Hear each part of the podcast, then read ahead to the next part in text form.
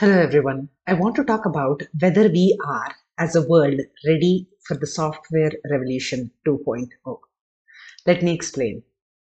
I'm looking at all these companies, these financial tech companies that are gearing up for a digital transformation at an exponential level. Computer science major in universities is picking up like hot cake, and a lot of children now are seeking to major in comp science or any such hard skill that is going to put them strategically head on with the digital transformation that the world is seeing. We are seeing the fourth industrial revolution in terms of how fast our society is moving.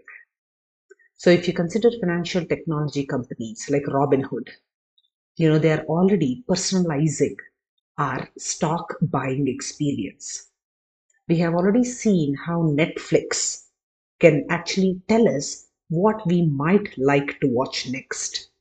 There are all these protocols and algorithms and APIs that are running constantly between the search engines and the applications that we are using so that they can predict our next move. You might have already heard of edge computers. What it is is using the technology of 5G, our sources and resources are getting more and more personalized using edge computers. So these edge computers are the networks that are based closer to our locations.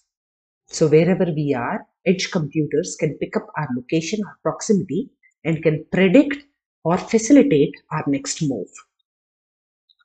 If you understand how software 2.0 revolution is evolving at an exponential rate, you can also understand that what we are going to see very soon is how personalization can happen at a very, very rapid rate.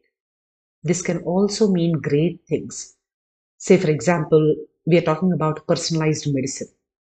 If there is a blood pressure medicine that I am taking, there's another stranger who's taking blood pressure medicine, the same thing, but it might not work the same for both of us. So, in those cases, what can happen is based on my genetic sequencing or how my genes can respond, the different combinations of all these personal data can be mapped so that I'm given a different dose and the other person also can be given a more personalized dose of the same medication. Um, of course, software revolution with ethics is the only way forward because as we are seeing around the world, the cyber warfare, the bio warfare, and illegal use of ransomwares across by hackers is also increasing thanks to the software 2.0 revolution. So ethical computing and understanding how we are in charge of the machines, not the other way around, is the only path forward. Thank you.